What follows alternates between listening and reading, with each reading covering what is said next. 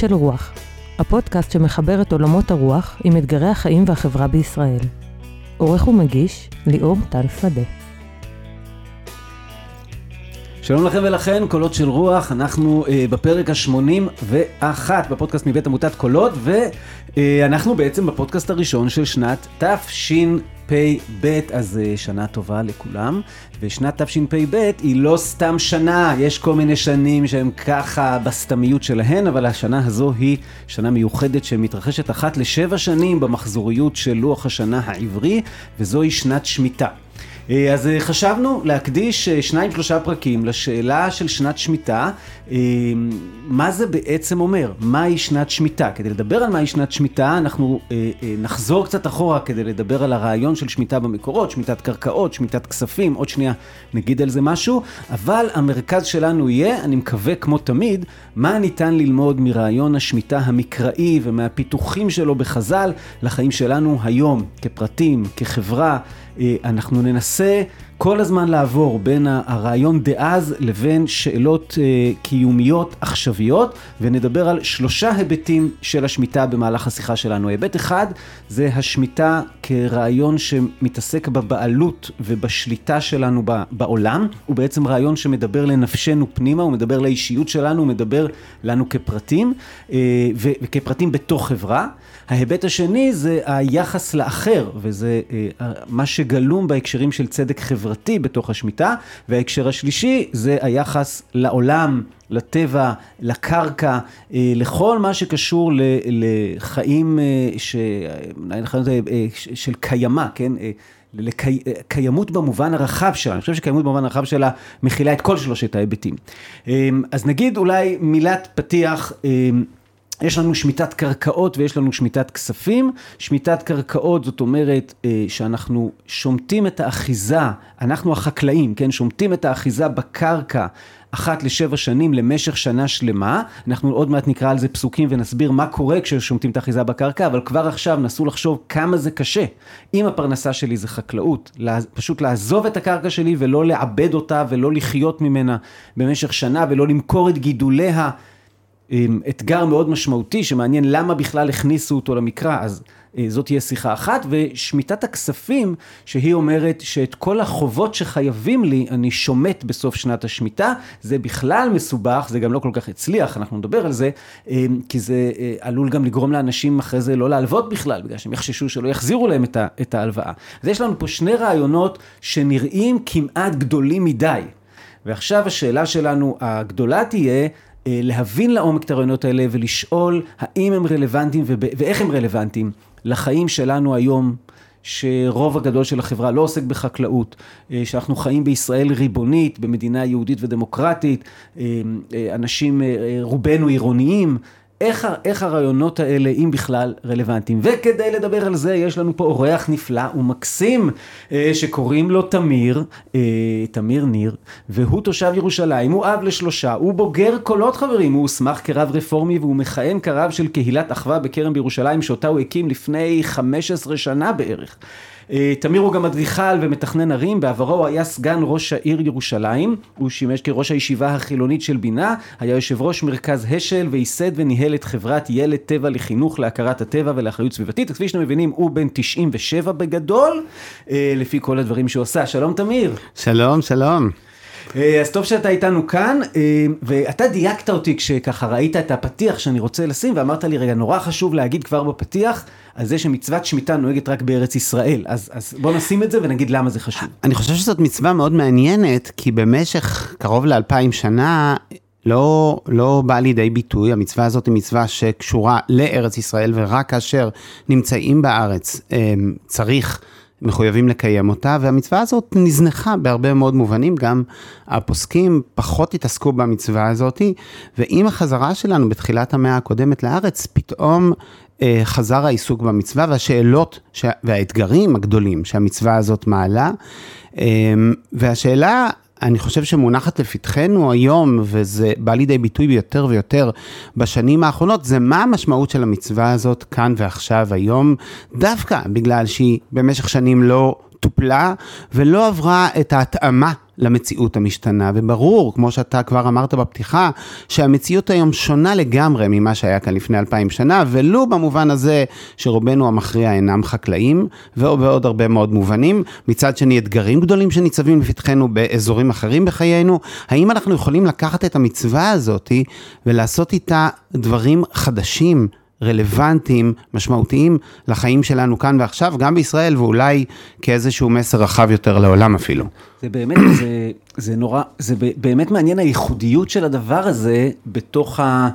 הכלל הזה של תרי"ג מצוות, נכון? כי יש את המצוות שאף אחד לא מתעסק בהן כי הן לא רלוונטיות בגלל בית מקדש ו- וכל הכהונה הלוויים וכ- וכל הדברים האלה, אבל הם נשארים מוזנחים. אה, וכאן יש לנו משהו ששנים על גבי שנים היה תיאוריה ועכשיו אה, מזמן לפתחנו אה, אה, התייחסות, אוקיי? אז בואו נראה מה נצליח לעשות עם זה. אני אומר שבאופן מעניין, יש כאילו הרבה מאוד התעסקות בפרטים ההלכתיים.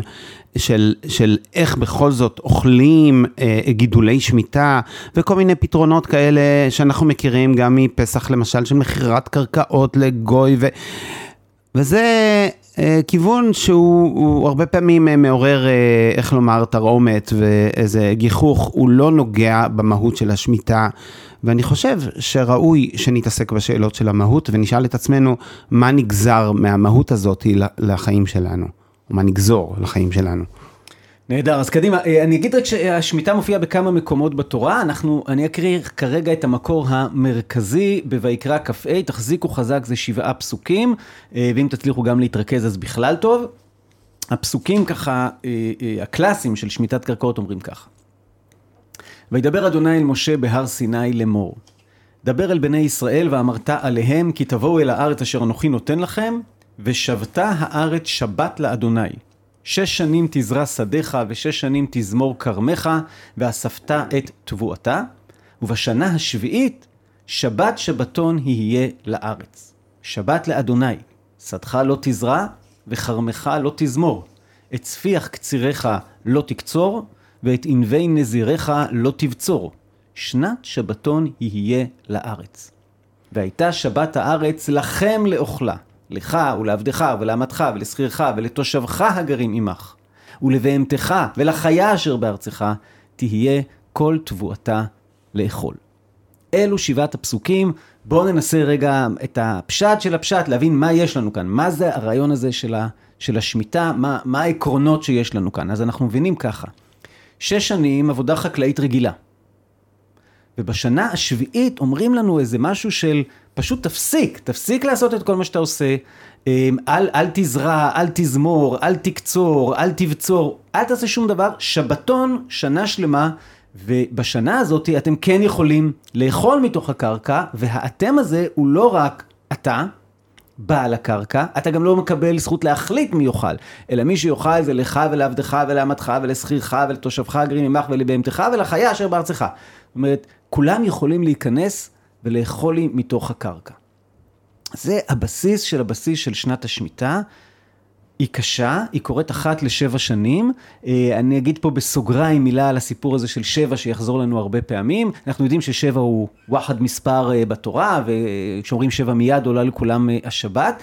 אני חושב שיש פה כטקסט ספרותי, עשו פה דבר, אני לא יודע מי הסופר, אבל הוא עשה פה דבר יפהפה. הוא הכניס את הסיפור של שנת שמיטה, השנה השביעית, בשבעה פסוקים. הפסוק הראשון, וידבר אדוני אל משה בהר סיני לאמור, יש בו שבע מילים. בפסוקים שאומרים מי יוכל לאכול, יש שבעה גורמים, תספרו, כן, לך, לעבדך, לעמדך, לשריך, לתושבך, לבהמתך, לחייך, אתם תגיעו לשבעה אה, אה, גורמים. המונח הזה של שבת הארץ בהטיות שונות מופיע פה שבע פעמים, לא יכול להיות שכל זה יצא לו בפוקס, זאת אומרת, יש פה איזו חשיבה, ומישהו חשב כאן שהמחזוריות הזאת של שבע, שהיא לא מן הטבע, כן? זה, זה מחזורית מלאכותית לגמרי, זה החלטה של האדם, גם, גם השבוע.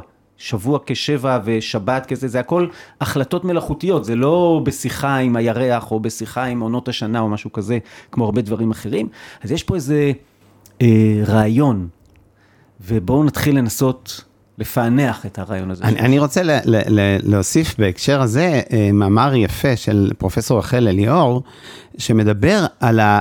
על הש... השבי... הש... השביעיות, או השביעית הזאת, או הספירה של שבע, כברית המרכזית בין אלוהים לעם ישראל. זאת הברית. אם אתם שואלים את עצמכם מה הברית, זאת ההצעה שלה, אני אקרא קטע קטן מהדברים שלה.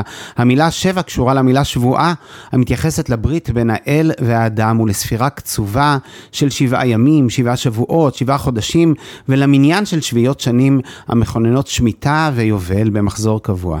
מחזור זה מיוסד על הצו האלוהי בדבר השעיית השעבוד לחולין ולגילויי השונים של שרירות הלב מעשה ידי אדם, לשם יצירת מרחב של קדושה, צדק וחירות.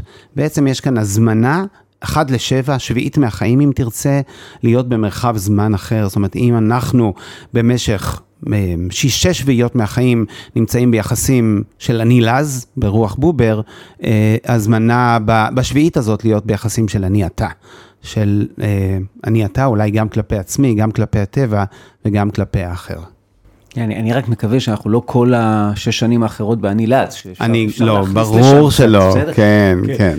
אה, טוב, אז תראו, אז אמרנו שיש שלושה היבטים, ונתחיל עכשיו בעצם בהיבט הראשון. כשאומרים לי, תד, אני, אני עכשיו עושה פעולות עם הידיים שאין לכם איך לראות, אבל תדמיינו אחיזה, כשאני מחזיק משהו, כן? ו, ואז מה קורה בפתיחת היד, כן? אה, בסיפור של השמיטה, יש גם איזה, איזה סוג של נפילה. אני חושב שמנסים להגיד לנו פה משהו על אחיזה, משהו על בעלות. משהו על שליטה, שהוא מתחיל כבר לגעת אה, במהות העמוקה לעניות דעתנו אה, אה, של הסיפור הזה. אז בואו בוא ננסה לפענח את הדבר הזה. מה אומרים לי פה על, על, על בעלות? אני, אני רוצה להתחיל מבראשית. כמו תמיד, אנחנו גם בפרשת אה, בראשית השבוע. אה, הסיפור שאנחנו מספרים לעצמנו הוא סיפור של שליטה. זאת אומרת, סיפור של בריאת האדם, של יחסי האדם עם העולם, מתחיל עם שליטה באופן מובהק. אה, פסוק בבראשית א' אומר, ויאמר אלוהים נעשה אדם בצלמנו כדמותנו. ומיד אחר כך, אם תרצה, מה המשמעות? בצלמנו כדמותנו, וירדו בדגת הים ובעוף השמיים ובבהמה ובכל הארץ. זאת אומרת, ההזמנה הזאת היא לשליטה בטבע מובנית בסיפור שלנו. צריך להגיד, אתה יודע, אני בתור ילד, זה ברור היה לי שזה הסיפור וזה מה שקרה, אבל בטח בתוך מי שגדל בחינוך דתי, אבל ברור שיש סיפורי בריאה אחרים, אה, והיום אני מכיר כאלה שבכלל לא שמים את האדם במקום הזה, שהוא נמצא באיזושהי פסגה של בריאה, והוא זה שאמור לשלוט בכל שאר היצורים. אבל כאן באופן מובהק, המשמעות של צלם אלוהים, בצלמנו כדמותנו, זה היכולת לשלוט. אני אומר שהדבר הזה, כך הציעו רבים וטובים, עיצב את התרבות המערבית, ואולי היום את רוב העולם כפי שאנחנו מכירים אותו היום. זאת אומרת, אנחנו חיים היום במציאות של שליטה בעולם. המציאות הזאת של השליטה מביאה אותנו להישגים כבירים כבני אדם. זאת אומרת, היכולת שלנו מלפתח אה, חללית לחלל, לירח, ועד אה, לפתח חיסון לקורונה, כל הדברים האלה בעצם באים מאיזשהו ניסיון לשליטה שהתחיל בימים שעזבנו, סליחה, את חיינו כציידים לקטים. והתחלנו לשלוט בחלקת שדה, ובאיזה גידולים יהיו בחלקת השדה הספציפית שאנחנו רוצים לגדל אותם. והבחירה הזאת לעקור צמחים מסוימים ולשתול צמחים אחרים, היא ההתחלה של השליטה שמגיעה היום למקומות מופלאים. ברור שהדבר הזה לקח אותנו כאנושות, כבני אדם, למקומות נהדרים. יחד עם זה, ברור גם שיש לזה מחירים מאוד קשים, כי השליטה הזאת היא אה, פוגעת בסופו של דבר בטבע, פוגעת בעולם, והרבה פעמים גם פוגעת בעצמנו ובאחרים. והשאלה אה, של האיזון, אני אומר, בין המגמה הזאת של השליטה לבין הצורך להיות במרחב אחר, במרחב שגם מאפשר קיום לטבע, גם מאפשר קיום לאחר וגם מאפשר חירות לעצמי, כל האזורים האלה שאתה הזכרת אותם בתחילת דבריך, אה, זה בעיניי מהותה של השבת, של השמיטה, של כל אותה ספירת שביעיות. זאת אומרת, אפשר להגיד שכבר בתוך ספר בראשית, ודאי בתוך כל חמשת חומשי, גלומה תפיסה יותר מורכבת. זה מתחיל בנעשה אדם כצלמנו בדמותנו וירדו בדגת הים, אבל אז אומרים לנו, רגע, אנחנו רוצים לייצר בתוך מושג השליטה ובתוך מושג הבעלות איזה, ש... איזה עידון של המושג הזה. אני, אני חושב, בראשית מתחיל, אה, אחרי אדם וחווה, כן, ש... אה, הילדים שלהם, קין והבל, בסיפור האיום והנורא הזה, הם, באיזושהי אמירה גם, מי שייצג שליטה מוחלטת, שזה קין, מי שייצג קניין, מי שייצג קניתי איש את אדוני, אה, הופך לרוצח. מי שייצג חוסר אחיזה מוחלטת, מי שייצג איזה משהו שמתנדף אה, ברוח כזה, איזה הכי נחמד בעולם, שזה הבל, לא זוכה שיהיה לו צאצאים ונרצח. ו, ואני אני מרגיש תמיד כשאני קורא את הסיפור הזה, שאומרים לי, רגע, איפה האח השלישי? בסוף, כן, אולי, לא יודע, אולי זה כשזה מגיע לאנוש, ואז לכן אנחנו בני אנוש, שיכול לעשות לנו את, ה, את המורכבות הזאת שאומרת, ששת ימים תעבוד, אבל ביום השביעי שבת, שאומרת לנו, שש שנים תזרע שדיך, ובשנה השביעית תצליח לעשות את השמיטה. זה כאילו לא אומר לי, יש בעלות ויש היעדר בעלות, אלא זה אומר לי, תתייחס אחרת לבעלות שלך. כל, לאורך כל השש שנים, אתה יודע שחלק מהבעלות שלך זה שאתה שומט בשנה השביעית, שחלק מהבעלות שלך זה צדקה, שחלק מהבעלות שלך זה לא לקחת ריבית, שחלק מהבעלות שלך זה, זה חסד, שחלק, כאילו, ניסיון לעצב בעלות מסוג אחר, זה לא ללכת ל... ל מרקסיזם של ביטול קניין פרטי כאידיאל, וזה לא ללכת לליברליות הלוקיאנית של אה, קדושת הקניין הפרטי כאידיאל, מנסים להגיד לי פה משהו מסובך יותר על בעלות. כן, בהחלט, אני חושב שאנחנו אמורים לתרגל את זה כל שבוע בשבת. אני, יש לי איזה סיפור, אני מארח, יש לנו גינה קהילתית בקהילה, ואני, אה, כל פעם שאני מארח קבוצות, אז אני מזמין אותם בהתחלה להיות באיזה 2-3 דקות של שקט, של הקשבה, של מדיטציה. והגיעו תלמידים מי"ב מאיזשהו בית ספר, ואיך שהם, בית ספר חילוני צריך לומר, הם מתיישבים, ואיך שהם מסיימים את השתיקה, אני אוסף מהם את התובנות או את המחשבות, ואחת המורות קופצת ואומרת לי, אני לא יודעת מה לעשות, אני איך שניסיתי לשתוק, ישר עלתה לי כל הרשימת ה-to-do list שלי. ואז אחת התלמידות המתוקות, שאומנם בית ספר חילוני, אבל מסתבר שהיא דתייה, אומרת לה, אבל המורה צריך לתרגל. ככה היא אומרת לה, והיא מסבירה שהיא מתרגלת כל שבוע בשבת לזנוח את רשימת ה-to-do list. והשאלה הזאת היא, איך אנחנו מתרגלים ואיך אנחנו מצליחים גם למשוך משבת או משמיטה, לא משנה, מהרעיון הזה של האיזון המובנה, למשוך גם לשבעת ימי, כדי להיות ביחסי אני אתה, כן. גם ב, בימות השבוע, גם בשש שנים שבין לבין, איך אנחנו מצליחים למשוך משם תובנות ל, ל, לימי העבודה. איך, איך התרגול של האחת לשבע משפיע על השש? בהחלט. נהדר. יש, יש אה, אה, משנה שהפכה מאוד ידועה במסכת אבות של שלי, שלך, שלך, שלי, כל מיני סוגים של בעלות. ויש כן. את הקלאסי, האומר שלי, שלי, ושלך, שלך. זה כאילו קפ, קפיטליזם רגיל, כן, מה ששלי שלי, מה ששלך שלך. לכאורה נפלא. כן, לכאורה כן. נפלא, והם אומרים, אה, אה, הרי זו מידה בינונית, אגב, בינונית אני חושב זה דבר מאוד טוב כן. ב, ב, בספרות חז"ל, בינוני הוא, הוא איזון נכון, כן? כן. יש איזו מידה בינונית. ויש אומרים מידת סדום. אתה אומר, רגע, מה קורה פה? בין, זה יכול בין להיות. זה לזה. כן. יכול להיות שהשמיטה פותרת את, ה, את השאלה. זאת אומרת, כן. שאם נעשה אוקימתא כזאת, העמדה, ונגיד ככה, מתי זו מידה בינונית? כאשר בתוך השלי שלי, שלך שלך, אני גם יודע לשמוט. ומתי זו מידת סדום? כשהשלי שלי ושלך שלך הוא טוטאלי. טוטאלי. טוטאלי, אין, אין שמיטה. בואו בוא ננסה סתם בהרהורים ראשוניים, כן? אם אנחנו לוקחים את הרעיון עומק הזה אה, לחיים שלנו, על מה זה משפיע? איך, איך זה משנה משהו? אני אומר שאני חושב שהשאלות החשובות זה זה איך נראים החיים שלנו. זאת אומרת, מה, אמ, מה נחשב בעינינו חיים טובים? מה נחשב בעינינו חיים מאושרים? אמ, איך אנחנו רוצים לעצב את החיים שלנו? אני אומר שבאופן כללי, אם לחבר את זה לתפיסת הקיימות, ונדמה לי שיש כאן ממש, כאילו, אמ, הגדרה, אם תרצה, של מה זה קיימות, זה, אני נוהג לומר שקיימות זה, זה מבט שהוא כולל מבט לאורך ולרוחב. זאת אומרת, זה איזה שהם משקפיים, אם תרצה, שאתה מרכיב, שהן לא מסתכלות רק על כאן ועכשיו, או רק על אני, אלא הן מסתכלות גם לאורך, במובן הזה שאנחנו חלק מאיזושהי, מאיזשהו רצף. עבר ועתיד. עבר ועתיד. וגם לרוחב, במובן הזה שיש אנשים מסביבנו, אנשים, בעלי חיים, טבע, כל מיני דברים. והקיימות, או הרעיון של, ה, של תפיסת הקיימות, זה שאני מסתכל רחב יותר, ואני לא מסתכל רק על כאן ועכשיו ורק על עצמי.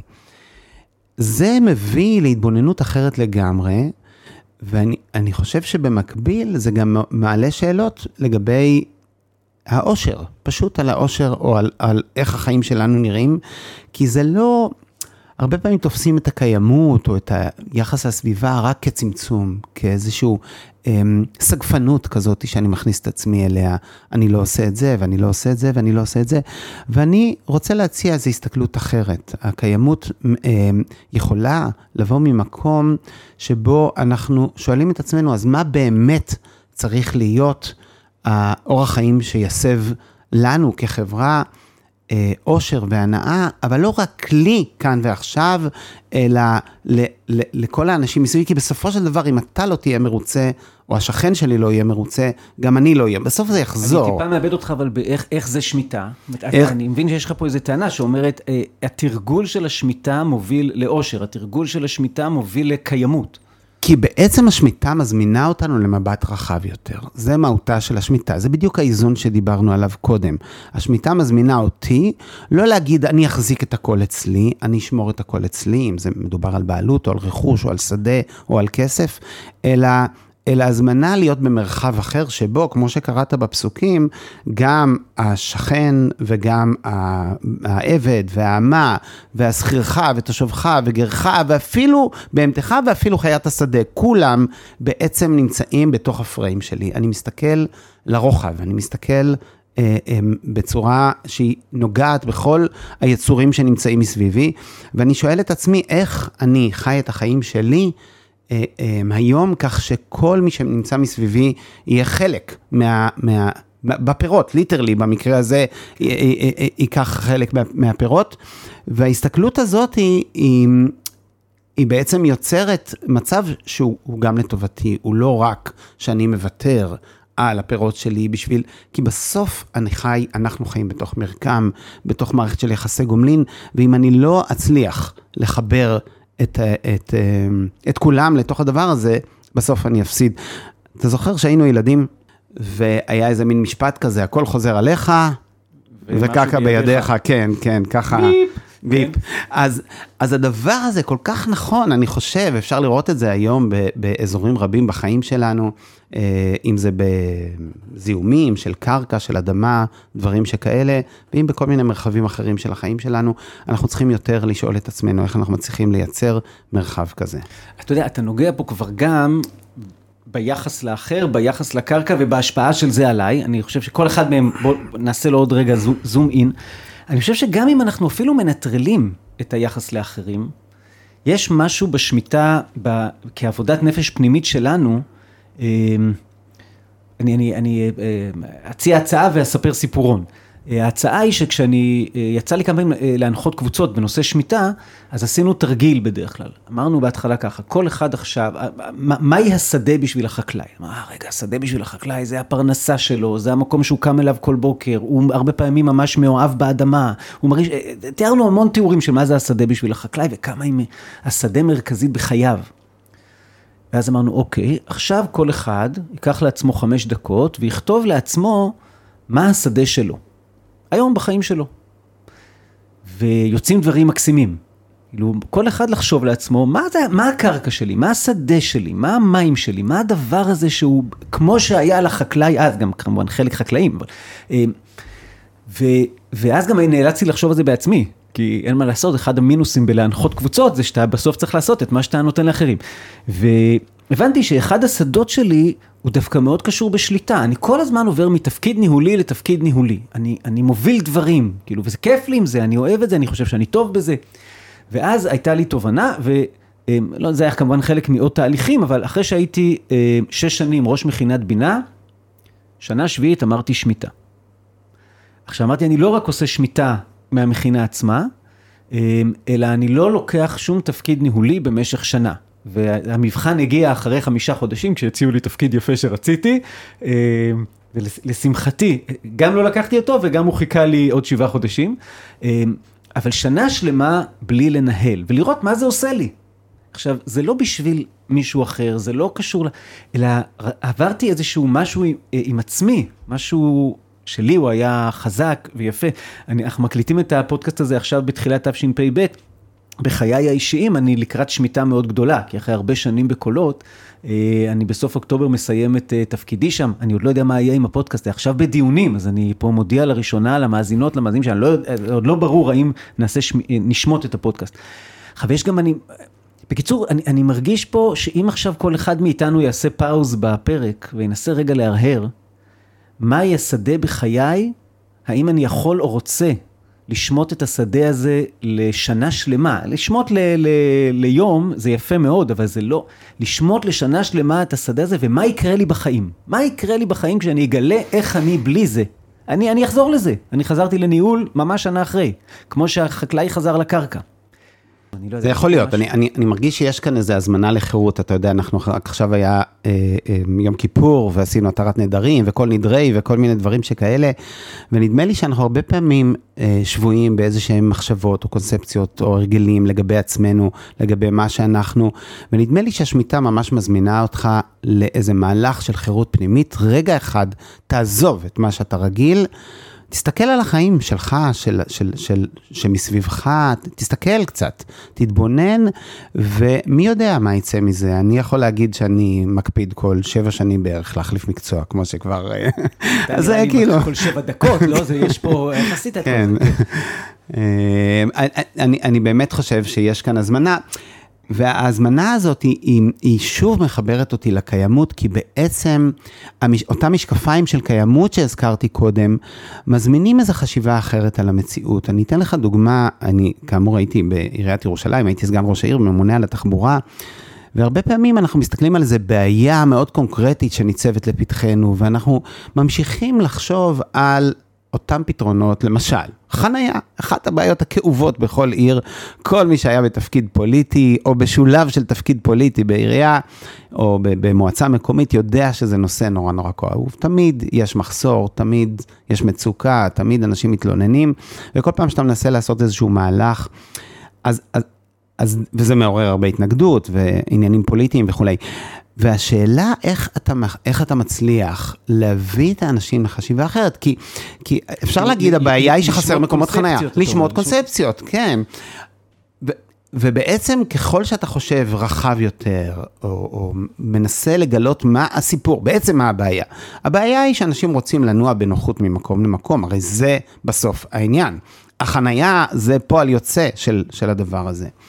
והשאלה האם אפשר לפתור את הצורך הזה בתנועה ממקום למקום בצורה אחרת, שהיא תהיה יותר טובה, גם לעולם וגם לאדם, וגם תהיה יותר שוויונית, בדיוק כמו שמציעה השמיטה. במקרה הזה, למשל, אני דחפתי ועשיתי פרויקטים שעודדו דרך אחרת של תנועה במרחב העירוני. זה יכול להיות הליכתיות, מה שנקרא, זה יכול להיות לעצב את המדרכות או את השכונה בצורה שמעודדת את זה, זה יכול להיות להכניס עסקים מקומיים בתוך שכונה, זה יכול להיות לארגן צל או ספסלים או פינות משחק, או...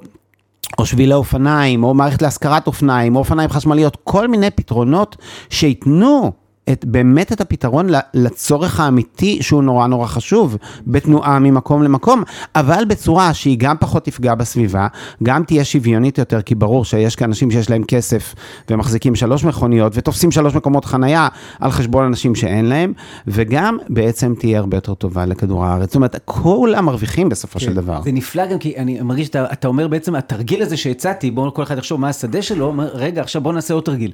מה...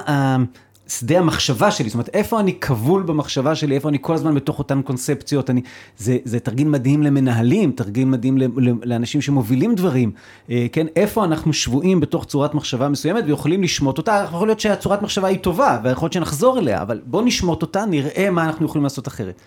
מקסים. אז, אז דיברנו על זה, אולי אני אגיד פה רק בסוגריים משהו, אולי נרחיב עליו בפרק אחר. זה קשה נורא, מאוד, מאוד, זה קשה. אה, אה, חז"ל ידעו כמה זה קשה. הם, הם, הם דיברו על מי שמצליח לשמור את שנת השמיטה, שכאילו, מה זה מי שמצליח? זה מצווה, אתה חייב. אבל דיברו עליו כגיבור. גיבורי כוח עושה דברו, זה, כן. כן. כן.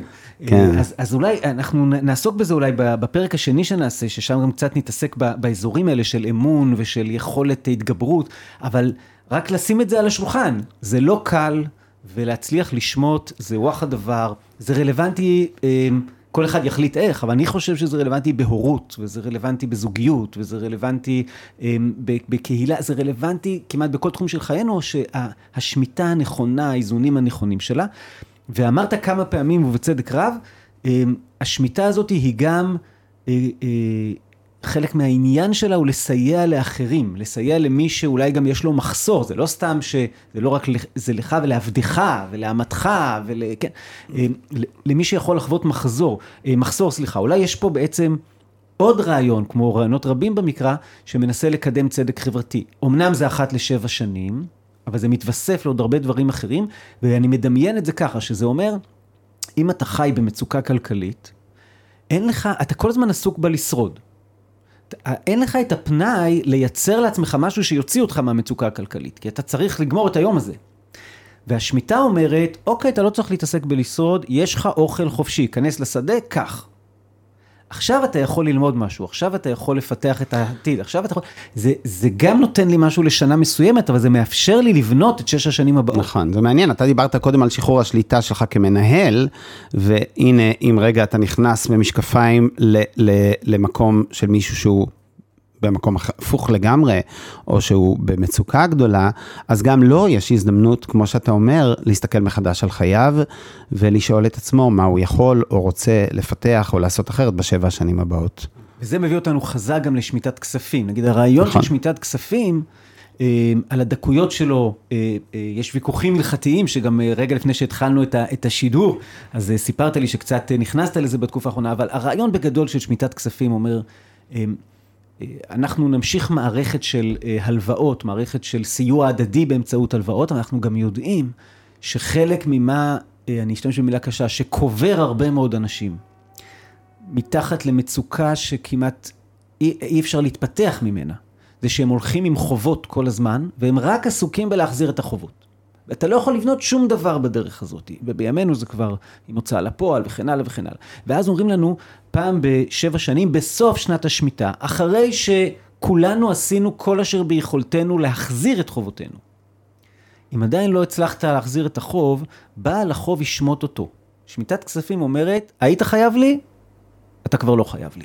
זה רדיקלי מאוד. נכון, נכון. אני, אני קודם כל רוצה לומר שזה לא רק הלוואות דווקא של מישהו ש... שבמצוקה, כל המערכת הכלכלית שלנו, הקפיטליסטית, בנויה על הלוואות, בעצם, על, על לקחת הלוואה כדי לפתח משהו. עכשיו, השמיטה שומטת כספים שלא הצלחת להחזיר, זאת אומרת, גם אם ניסית לפתח משהו, אם חשבנו על, על אה, השמיטה כהזדמנות לפתח משהו חדש, גם אם ניסית לפתח איזשהו מיזם והסתבכת, אז באמת השמיטה שומטת את הכסף הזה, אתה אמור להחזיר, אבל אם לא החזרת, וזה אתגר מאוד מאוד גדול, גם, גם כאמור לשיטה הכלכלית, ו, ואתה הזכרת קודם את הקושי של שנת שמיטה, צריך לומר שככל שאני יודע, המקום היחיד שבאופן מובהק במשנה מופיעה התייחסות שוב ושוב לאנשים שלא מצליחים. לשם, לשמור את המצוות באופן אה, עקבי, זה במסכת אה, שביעית ב, ב, במשנה. אה, כנראה שהיה קושי, וגם כאן בשמיטת כספים. כבר, כבר התורה עצמה, בפסוקים לשמיטת כספים, חוששת, אומרת, כן. הישמר לך פן יהיה דבר כן. עם לבבך בליעה לאמור, קרבה שנת השבע שנת השמיטה, וראה עינך באחיך האביון, פה זה, זה דווקא האביון, כן? זה, כן. זה לא העולם העסקי, ולא תיתן לו. וקרא עליך אל אדוני והיה בך חטא, נתון תיתן לו ולא ירע לבבך בתיתה לו. זאת אומרת, גם, לא רק, לא רק תיתן לו, אלא אל תרגיש עם זה רע. כן? כן? כי בגלל הדבר הזה יברכך אדוני אלוהיך בכל מעשיך ובכל משלח ידיך. הם ידעו שתהיה בעיה, אנחנו גם יודעים שזה לא הצליח. לא נכון? הצליח. אנשים הפסיקו להלוות, הלל היה צריך להתקין איזה מין אה, תקנה מיוחדת שמאפשרת לעקוף את הדבר הזה. הפרוזבול, כן. זה, זה, זה לא באמת הצליח, ומעניין ש... איך שנגמרים הפסוקים של שמיטת הכספים, התורה עוברת לפסוקים שאומרים שאם אה, יש לך עבד עברי, כי ימכר לך אחיך העברי או העברייה ועבדך שש שנים, בשנה השביעית תשלחנו חופשי מעמך. וכי תשלחנו חופשי מעמך, לא תשלחנו ריקם. הענק תעניק לו מצונך או מגונך או מעקבך אשר ברכך אדוני. זה, כן, אשר ברכך אדוני, כן, זה לא שלך באמת עד הסוף, זה משהו שהתברכת בו, מהברכה שלך אתה חייב לתת. זה עצם מושג העבדות נשמע לנו, ובצדק איום ונורא, אבל לתקופה ההיא, זה שינוי רדיקלי של מושג העבדות. אין יותר בעצם עבדות אמיתית. נכון. בשנה השביעית אתה צריך לשחרר נכון. ועוד לתת לו... צריך לומר שזה רק לעבד עברי, ובכל זאת אני מסכים לגמרי שיש כאן תפיסה אחרת לגמרי. בימים עברו אה, עבד היה רכוש כמו...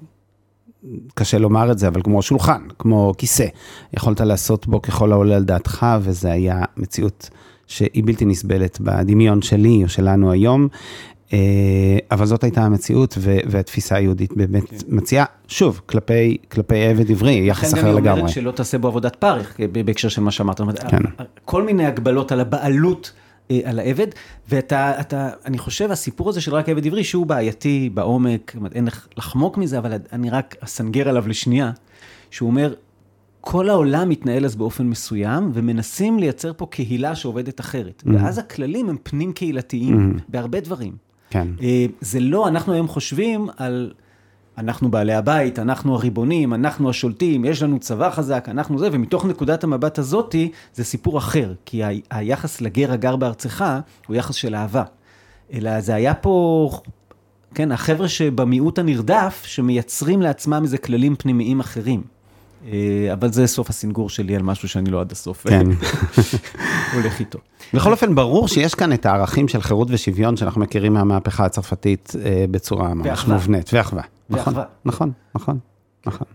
אוקיי, אז, אז אמרנו אה, לא מעט על היחס פנימה, על בעלות ועל שליטה ועל עבודת נפשית ועל אה, שחרור מקונספציות וכן הלאה, ודיברנו על היחס לאחר ולאחרת, אה, מי, מי האנשים שיכולים להיכנס לשדה ולאכול, דרך אה, שחרור החובות ועד לשחרור העבד, שאגב העבד משתחרר בשנה השביעית לעבדותו, כן, לא בשנת השמיטה, לכן זה קצת שונה.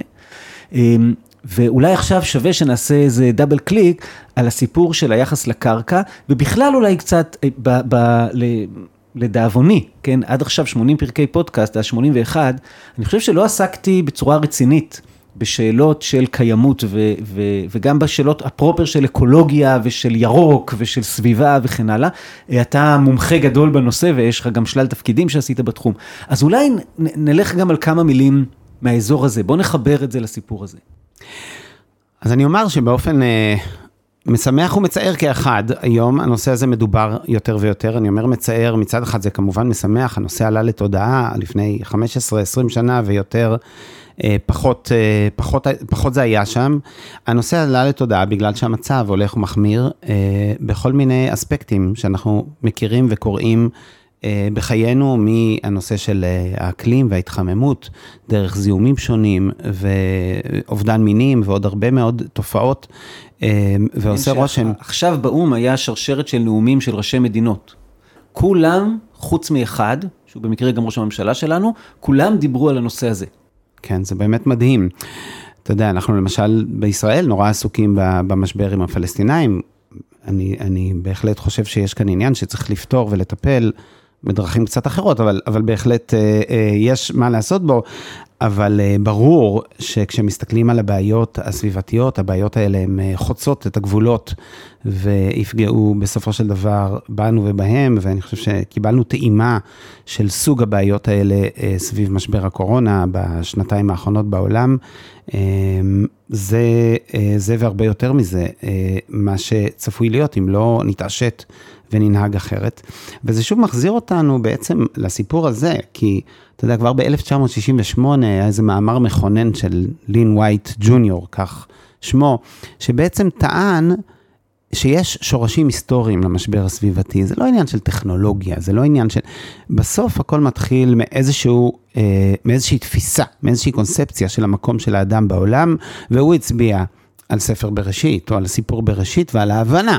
אפשר, אפשר להתווכח, ודיברנו על האיזון המובנה שיש, אבל בוודאי שההבנה הפשטנית של סיפור בראשית, היא ההבנה הפשוטה שהאדם שולט בטבע, זה שם, זה חזק, כן. כן. אז, אז אפשר, ואני מנסה לחנך לאותו איזון, והשמיטה מנסה לחנך, אבל מי שקורא רק את סיפור בראשית, וכאמור זה השפיע גם על העולם הנוצרי וגם על העולם אה, בכלל, הוא בוודאי נמצא במקום הזה של השליטה, והשאלה הזאת היא איך אנחנו אה, מוצאים דרך לעשות שינוי שהוא בעיקר תרבותי ותודעתי בקרב החברה ומשם בקרב מקבלי ההחלטות, אה, ממשלות וככה, ומתנהלים אחרת בעולם, אני חושב שהיא שאלה גדולה. אני אתן לך דוגמה קטנה, כשנכנסה מיקי חיימוביץ' לכנסת לפני כשנתיים, אה, ודיברה על אה, כך שצריך להשאיר את הגז באדמה, הגז שמצאנו מול חופי ישראל, קפצו הרבה אנשים ואמרו לה, מה, את השתגעת, מה פתאום להשאיר את הגז באדמה, איך נעשה דבר כזה? ואני בטוח שגם בקרב המאזינים יש עכשיו מי שחושב שזה רעיון מטורף להשאיר את הגז באדמה. אני לא רק אומר, המאזינים, אולי גם השדרנים, כן, ותמשיך. אולי גם השדרן, כן. לא, בסדר גמור, אפשר, אפשר לדבר על זה, אבל, אני, אבל אנחנו צריכים לשאול את עצמנו כל הזמן, איך אנחנו, כאמור, לא דואגים רק לכאן ועכשיו, זה פיתוי נורא גדול, יש לנו כאן המון גז, והמון כסף אפשר לעשות מזה. האם זה הדבר הנכון לעשות? בראייה, לא להיום, כן. למחר ולמחרתיים. 50 שנה. שאני חושב 50, 100, אלף שנה, אתה יודע, אשפה. אנחנו קוברים אשפה באדמה. הרי זה דבר מטורף. כדור הארץ הוא עולם עגול אחד, עם משאבים קיימים מוגבלים. אין, כמו שאף אחד לא מביא לנו משאב נוסף מלבד קרני השמש, אין שום משאב שנכנס לכדור הארץ, גם אי אפשר להוציא שום דבר. אז כמו שאומרים, אתה יודע, באנגלית אומרים to throw away את האשפה. There is no way. Actually, בעצם אין, אין way, פשוט מזיזים את ההשפעה ממקום למקום וקוברים אותה באדמה. אני זוכר פעם שהסבירו לי בצורה נורא יפה שבנגב קוברים את ההשפעה והיא בטוחה לאלף שנים הבאות מבחינת זיהום הקרקע. אבל אנחנו מאבדים כאן חומרי גלם חשובים. אלומיניום, משאב שנמצא בטבע, אנחנו משתמשים בו שוב ושוב וזורקים אותו שוב ושוב, מאבדים משאב. בטבע, בכדור הארץ, הכל חייב להיות מחזורי. אי אפשר לקחת מצד אחד ולזרוק בצד השני. אנחנו חייבים כל הזמן לשאול את עצמנו איך אנחנו סוגרים את המעגל, איך אנחנו מצליחים כל הזמן לדאוג שאותם חומרי גלם, בדיוק כמו ש... סליחה, הגוף שלך ושלי בסופו של דבר יחזור כחומר גלם לעולם, אנחנו צריכים לשאול את עצמנו איך אנחנו דואגים להחזיר את כל החומרי הגלם חזרה לכדור הארץ, שהם ישמשו את הדורות הבאים, אנחנו לא יכולים לחשוב רק על עצמנו. אני מנסה עכשיו, אה, בקשר העמוק לשמיטה, אומר לנו ככה שיש משהו בבעלות טוטאלית שהוא גם מאוד מאוד אנוכי. כשאני רק שולט, וכשאני מבין, אז אני מרגיש, אה, זה שלי. ברגע שזה שלי, אני אעשה עם זה מה שאני רוצה, לפי הצרכים שלי וכן הלאה וכן הלאה. והשמיטה שאומרת לי, ואומרת את זה חזק על הקרקע, אומרת את זה חזק על, ה, על הארץ עצמה, אה, שלא לדבר על היובל, שאנחנו נדבר דווקא על היובל, אבל בפרק הבא, אה, ש, שממש אומר, כן, ולכן גם הארץ לא תימכר לצמיתות, אומר אלוהים, כי לי הארץ, לא לנו, אלא לא. אז אתה אומר, ברגע שאני מתרגל אחיזה אחרת, בעלות אחרת, אה, על כל מה שקשור למשאבי הטבע, אז אני ממילא מתחיל עכשיו, אה, זה לא לגמרי שלי, לא, זה, זה לא מידת סדום של שלי, שלי, שלך, שלך. בואו נתחיל לחשוב, זה גם של הדור הבא, זה גם של כמה דורות אחריהם, זה גם של החיות, זה גם של ה... יש פה, אני לא לבד כאן, וזה משנה כאילו איזה סוויץ', סוויץ' בראש כזה, של איך בכלל, כל צעד שאני עושה, כי אנחנו מדברים, יש לי טביעת רגל, נכון, בכל דבר שאני עושה, איך אני קצת מקטין אותה. נכון. אליעזר שווייד בספר שלו, מחזור זמני, מדבר על זה שמדובר ממש בשעבוד. זאת אומרת, ברגע שאתה נכנס לתוך האטרף הזה של לנסות להשיג שליטה, אתה רק מחפש את זה יותר ויותר, זה הרי אינסופי. ככל, אנחנו מכירים את זה קצת מהעולם של הביטוחים לצורך העניין, אם, אם לקחת את זה לחיי היומיום שלנו. ככל שאתה רוצה להיות יותר, יותר בטוח, אתה עושה עוד ביטוח, וכל הזמן הרי מתקשרים ומציעים לנו, אני מניח שלך כמו שלי, לעשות עוד ביטוח ועוד ביטוח ועוד ביטוח, וזה טוען אליעזר שווייד שככל שאתה נכנס לזה יותר, אתה שוקע יותר בתוך מגמה של עבדות, אתה גם משעבד את עצמך לדבר הזה, גם את האחרים, גם את העולם, בעצם אתה בתוך סחרור אינסופי של, של ניסיון להשיג שליטה יותר ויותר. הוא. מקשר את זה גם ל... ל... לאלילות. לאלילות, כן, הוא ממש מדבר, אולי נקרא, נקרא את הדברים שהוא כותב, כן. הוא אומר, אה, אה, לפי ההשקפה המקראית ניצב האדם מלכתחילה בפני ברירה עקרונית הקובעת מגמת חיים. הברירה האחת היא לשאוף לשליטה שרירותית בטבע עד כדי השגת ודאות מוחלטת, שכל הדרוש לו לאדם לקיומו היום, מחר או מחרתיים ובכל מרחב העתיד הצפוי, יהיה מובטח לו. כיצד? שואל שווייד. בפשטות, על ידי החזקת הערבויות במו ידיו, עליו לצבור אוצרות, עליו לקנות לו היום מה שידרש לו מחר, עליו להישען על היש המצוי בעין, שהוא יכול להפוך לקניינו עכשיו. זוהי, לפי המקרא, מגמת החיים האלילית, כך הוא מסביר שתרבויות הנהר האליליות הגדולות, מצרים ואשור, זה מה שהם, היה להם ודאות בגלל הנהר, היה להם יכולת להשיג ודאות ושליטה בחיים שלהם, בחקלאות, אם דיברנו על חקלאות, ודווקא היכולת הזאת להיות בוודאות מובילה לסחרור שאתה נכנס לאיזה ניסיון יותר ויותר עמוק לשלוט. והשליטה הזאת היא עבדות שלך ושל אחרים ושל העולם. במובן הזה, אני חושב, מה שקרה לנו בשנה וחצי האחרונה, היה תרגול כפוי בצורה דרמטית, ש... שהעביר לנו אין ודאות, ואתה לא יכול בשום דרך אה, להחזיק את האשליה הזאת של ודאות מוחלטת, אה, והקורונה הזאת ש... אה, לנסות לחשוב, כאילו היינו בסגרים, כל אורחות החיים השתנו מן הקצה אל הקצה, הרגשנו שכבשנו את השמיים, אז סגרו את השמיים, אה, כאילו היה משהו, חס וחלילה, שלא ככה נצטרך לתרגל, כן? אה, אבל של תרגול עמוק מאוד באיך חיים בהיעדר ודאות בכלל, ובהיעדר שליטה בכלל, ועכשיו צריך להתחיל לשרוד, או, ואם אפשר אז לשגשג. בתוך המצב המיוחד. ובאמת יש אנשים שהמציאו את עצמם מחדש בתוך השמיטה הזאת, לפעמים בלית ברירה, ולפעמים מתוך ברירה או מתוך הזדמנות. אני גם מחבר את זה לארץ ישראל, כי בתורה זה מחובר לארץ ישראל, ולאקלים בארץ ישראל, כי התורה מעידה שבאופן מכוון בארץ ישראל אין ודאות בחקלאות. כי אין ודאות בגשם, אנחנו עכשיו אחרי תפילות הגשם והזכרת אה, גשמים עכשיו בשמחת תורה והושענא רבה וכולי, ובעצם ההזמנה היא אה, לקבל את זה, לקבל את זה ולקחת את זה עוד צעד אחד קדימה, זאת אומרת, אם אני מוותר על, ה, על הוודאות ועל השליטה ועל השעבוד, אז אני מוזמן גם לשחרר לאחר. והנה, אנחנו חוזרים לשמיטה, והשחרור הזה לאחר, בין אם זה של הפירות שלי, של הקרקע שלי, לאחר, כולל אפילו חיית השדה, כמו שכתוב במפורש בפסוק. זאת אומרת, הדאגה הזאת לטבע מובנית בתוך, בתוך הפסוקים על השמיטה, גם שבת, אבל באופן מובהק גם בשמיטה. אה, וההזמנה הזאת היא לא להיות בשעבוד, לא להכניס את עצמי יותר ויותר לתוך המערכת שדואגת רק שיהיה לי את הדברים בידיים, אלא להגיד, אוקיי, יותר חשוב לי שיהיה לאחר מאשר שאני אחזיק בידיים. תמיר ניר. כן. נראה לי שאלה דברי סיום נפלאים. אה, הרבה תודה אה, שבאת עד כאן ועל השיחה הנפלאה הזאתי. אמ, וכרגיל, תודה לכם ולכן, אה, המאזינות והמאזינים. אה, אנחנו אה, נמשיך בפרק הבא כאן גם סביב דברים שקשורים לשמיטה ול, וליובל, ואפילו יהיה לנו קצת ז'בוטינסקי. ואחרי זה אני מקווה שגם אדע להגיד. האם אנחנו שומטים, לפחות לשנה זו, את קולות של רוח, או שממשיכים באיזשהו פורמט. אז שוב תודה, תמיר. תודה רבה, להתראות, שנה טובה. שנה טובה לכולם.